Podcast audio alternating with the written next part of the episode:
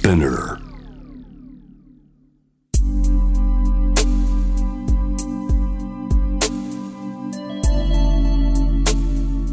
眠らない街六本木。高層ビルの一室に現れる深夜の保健室。重たいドアの向こう側。ここでは誰もが飾らない言葉で語り始める。心の声を聞き出す。特別な聴診器を持って迎えるのは酒と涙と哀愁をこよなく愛するイラストレーターの田中美咲。恋仕事家族そして性のこと。一人一人で違う。体と心のカルテ。J-WAVE ミッドナイトチャイム。ようこそ深夜の保健室へ。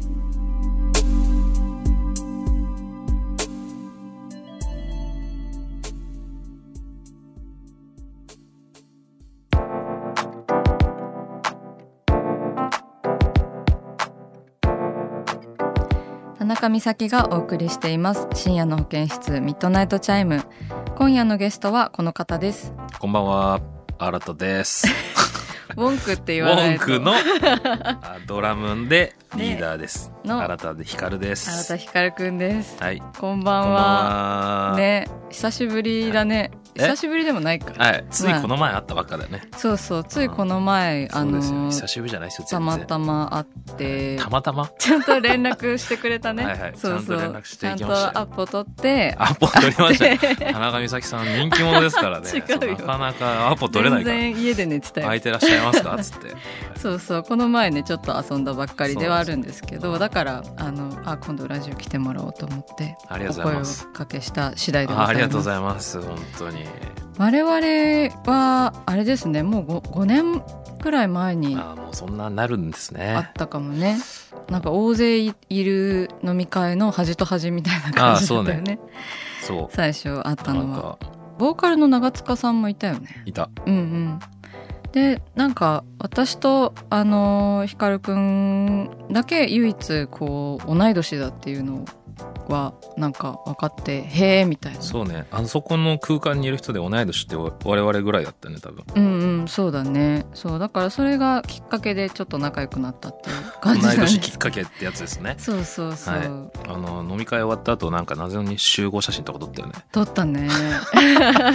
飲み会終わり集合写真撮るのな結構なかなかうん。打ち上げとかでもなかなかないぞ、そうだね。なんか集合写真が好きな人たちだったよね。なんか毎回集合写真撮るああそうだね。みたいな感じでこう出会ったんですけど、にはい。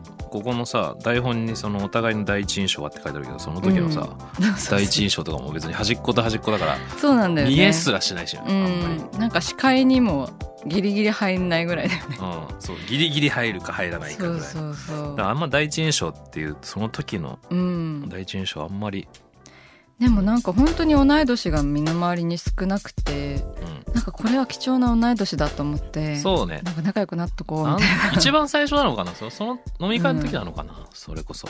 別に端っこと端っこだから話すこともなく最後の謎の集合写真に写って、そうそう。で謎の集合写真撮る時になんかね。同い年です、ですよね同い年ですよね。ははははは。って感じだったよね。うん。そんな感じで。うんうん。あのーなんか柔らかそうな方だなと僕はその第一印象思いましたよ。うん。私はなんだろうな。ゴリゴリ。ゴリゴリだなって。悪口だよねこれは。悪いいい意味のゴリゴリだなって思いました。体育会系だなと思った。そうなんかでもまあこうなんだろうね。光くんはずっとこう野球をやっていたじゃない。あ僕野球でややらせてもろって。やらせてもらってるよね、えね高校の時とか野球部の友達とかいないの？なんか野球部の男の子に出会うのがなんか クラスだと絶対ありえないの。私は美術美術系だったし。あーそっかそっか。そう野球部とかにはいつもバカにされてた方だったから そんなことないですよね。大人になってこう野球部の青年と出会うって感じだった、でもちょっとねお互いそのジャンルが違かったのもちょっとうんうん。面白かったのかもしれそうだないですね,、ね。うん。なんか30歳に私はまあもうちょっとでなるんだけど、はい30歳になってどう何か変わったことはありますか？変わったことですか？僕5月になったんでまだ4ヶ月しか経ってないんですけどああそっか。何も変わんないですね4ヶ月。そうだよね。でもまあキリが良くてなんかまあでもなんかそうだね。それで言ったらそのキリが良くてうん。そのなんか目標を据えやすいなっていう感じだったの、うんうんこんななんか。なんかお仕事的にもすごいか過渡期を感じるっていうかなんか変換期みたいなものをうん。感じてるんじゃないかなってすごい思うけど、あ私はなんかすごい感じてる。30歳の自分が何を選択して何を選択しないのかみたいなことを、ーはいはい。なんかすごい自覚的になった30代に向かってると。何？なんか例えばあの。例えばっていうのは、作風に関してさなんか作品を向かい合う時とかってなんかあんの、そう。30を目前にしてさ。だね。だからなんかこうなんだろう。こう量より質みたいなものにどんどんどんどん変わっていってるっていう感じかな。あの分かりやすく簡単に言うとね。あーでもまあ確かにそうかもな。うん僕もウォンク始めた時とか結構あの20代の頃とかリリースがすごい多かったんですけどうん。あんまりそのしかもその今になって思うけどやっぱちょっとその焦ってうん。焦ってる感で作品作ってたところもちょっとあるかなと思って、すごいスピード感で出してたよね。すごいスピード感で出してたからね、うん。だからちょっとまあ落ち着きながら一つ一つの作品を丁寧に作れたらなっていうフェーズに入ってますね。うんうん。それで言ったら。やっぱりこう年を重ねると体の不調みたいなのもなんか嫌な話だけど。ないよ。えない？はまだない？全くないよ。なんか感じてなんか。何感じてんの？そんな、あ のうん。うん。あのやっぱちゃんと生きていかないと作品作れないじゃないですか。はそうだ健康第一だね。そうだからそのためにもこう作品の頻度はまあ減ってるかもしれないけど、うんいや生きるのに必死なんで。みたいな無理しない程度にね。そうそうところもあるかなって。思う。で僕は全然絶好調ですね。ああそうなはいんだ、むしろいい。羨ましいなそれは。そうだよ。健康大切にしていこうぜ。ね健康を大切にしたい。でうん。あとなんか私が生きるのをみんなにもちゃんと大切に思ってほしい。みたいな。なんかそいうそう。あの絵を見てる人もね。あの田中さん描いてないっていうだけじゃなくてなんかちゃんと生きてるんですよ。あ やることやってんだと。そうそうそう。こっちは。うん。すごいラジオだなこれ。ぐ愚痴みたいになっちゃったけど。でもなんかみんなの暮らしもあるしね聞いてるリスナーの方のね、うん。でもちょっっと消費早すぎるよね最近やっぱりそうそう。社会的に。と、うん、消費社会とはあれですけどもねちょっとだから。早すぎる気がす僕はしますね。作る側だけでもこう熟考したものをこう世に出せたらすごいいいよねって、いやそうんだよが長くな愛されると。愛されるとまあなおよしうん。最高、まあ自分が納得したら最高だけどな一番、そうだうね、ん、なんか一番新しいアルバムはその結構納得が。うまいですねなんかその そっちへの持ってき方。そんな。さすがですねやっぱ3年もやってるだけあるわ。メタ的なことを言わないでほしいんだが。はいはい。なんでなんですか？そうそう。新しいいアルバムはなんかすごい割と納得がいっているという話をこの前チロッと聞いたんだけど。何そんなそんな噂が流れてくるの？なんか。てか自分で言ってたよ、あそうなんですね、うん、あこの前ね飲んそうだ時かな？そうそうそう飲んだ時。納得いってるっすね結うん。構、ね。なんかあの今作作ったのもまあウォンク結構その何かに追われて作ってるんですけどいつもアルバムを。うんなんだけど今回も割と追われて作ったんですよね。うんうん。まあ1年とか1年先ぐらいのスケジュールまで軽く見ながらうん。あの作ってるんですけどでそれがちょっとまあスケジュールに合うように頑張って作った感じでで制作期間も全然その長くなくて。うんだからしかもコンセプトもまとまらないうちにとりあえず作んないとやばいから合宿入ろうって話になって今回合宿で作ったんですよ。ね。はい。でちょっとそれでなんかせっかちな感じで制作環境に入って始めたんだけど、うん。意外となんか合宿がすごい良かったのかもしれないなというのはあるけど、なんかす納得いく作品になりましたね今回は。非常に、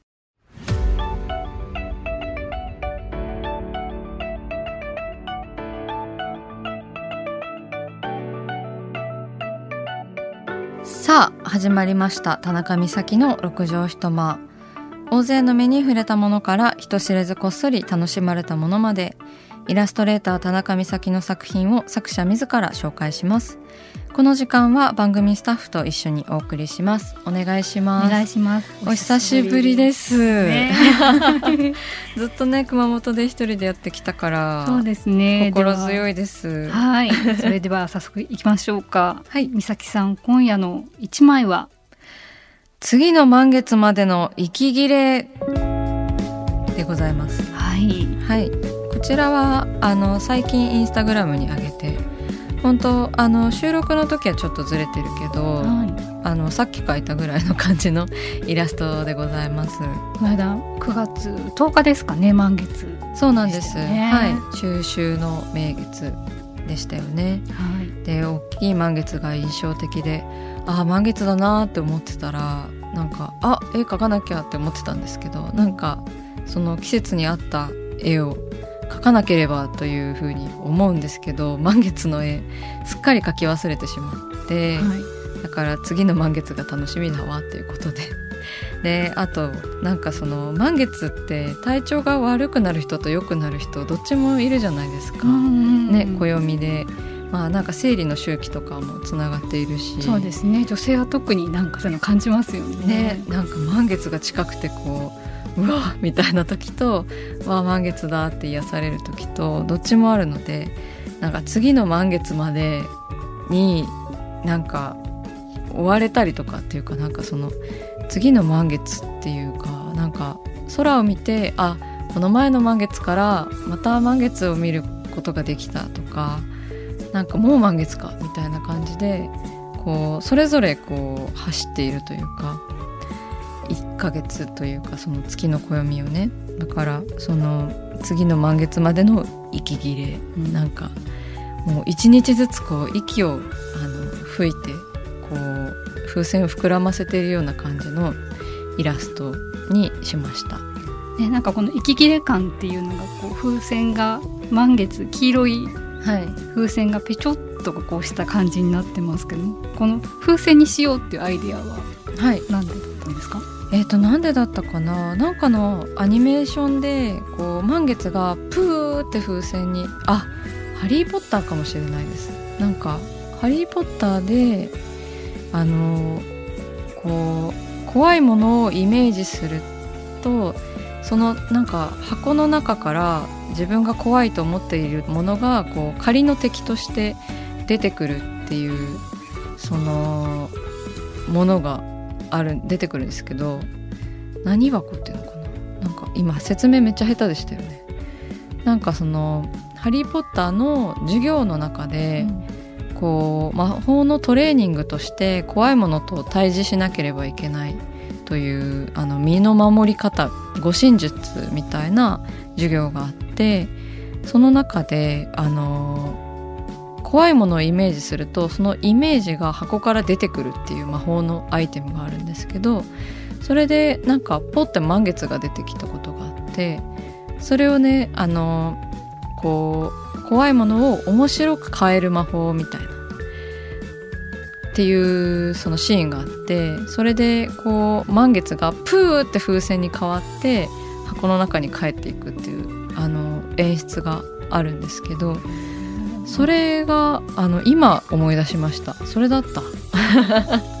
じゃあ無意識にそれにこうちょっと影響を受けてそうですね。そうそう。な何かのアニメーションでそういうのあったなっていう感じで書いてたんですけどあの今はっきり思い出しましたはい「ハリー・ポッター」の映画のワンシーンだったと思います。ハリー・ポッターに出てきたのは魔法の箱っていうよりかは魔法の洋服ダンスでした。なんか洋服ダンスからあの怖いものが次々出てくるんですよ。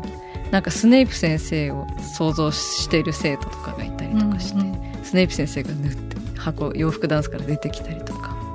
雲が出てきたり蛇が出てきたりとか。それをなんかこう魔法を使って面白いものに変えるっていう印象的なシーンでしたね。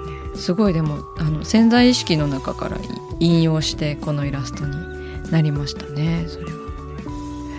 えでも面白い。なんかそういうリンク映画とリンクしてるっていうのが面白いですね。そうですね。でも本当になんか自分でも気がつかないぐらいのリンクの仕方をしてました。ね、美咲さん的には満月っていうのは気になりますか？女性にこう影響があるとかいろいろ言われますけども。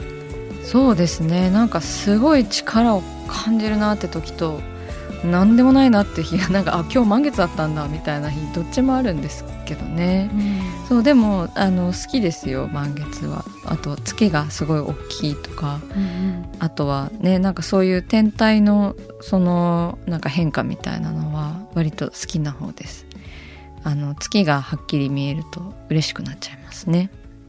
だからあの皆さんも次の満月までちょっと息切れしながら頑張っていきましょう。